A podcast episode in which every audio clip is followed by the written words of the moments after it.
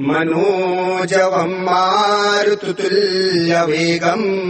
जितेन्द्रियम् बुद्धिमताम् वरिष्ठम् वातात्मजम् वानर्यूथमुख्यम् श्रीरामदूतम् शरणम् प्रपद्ये।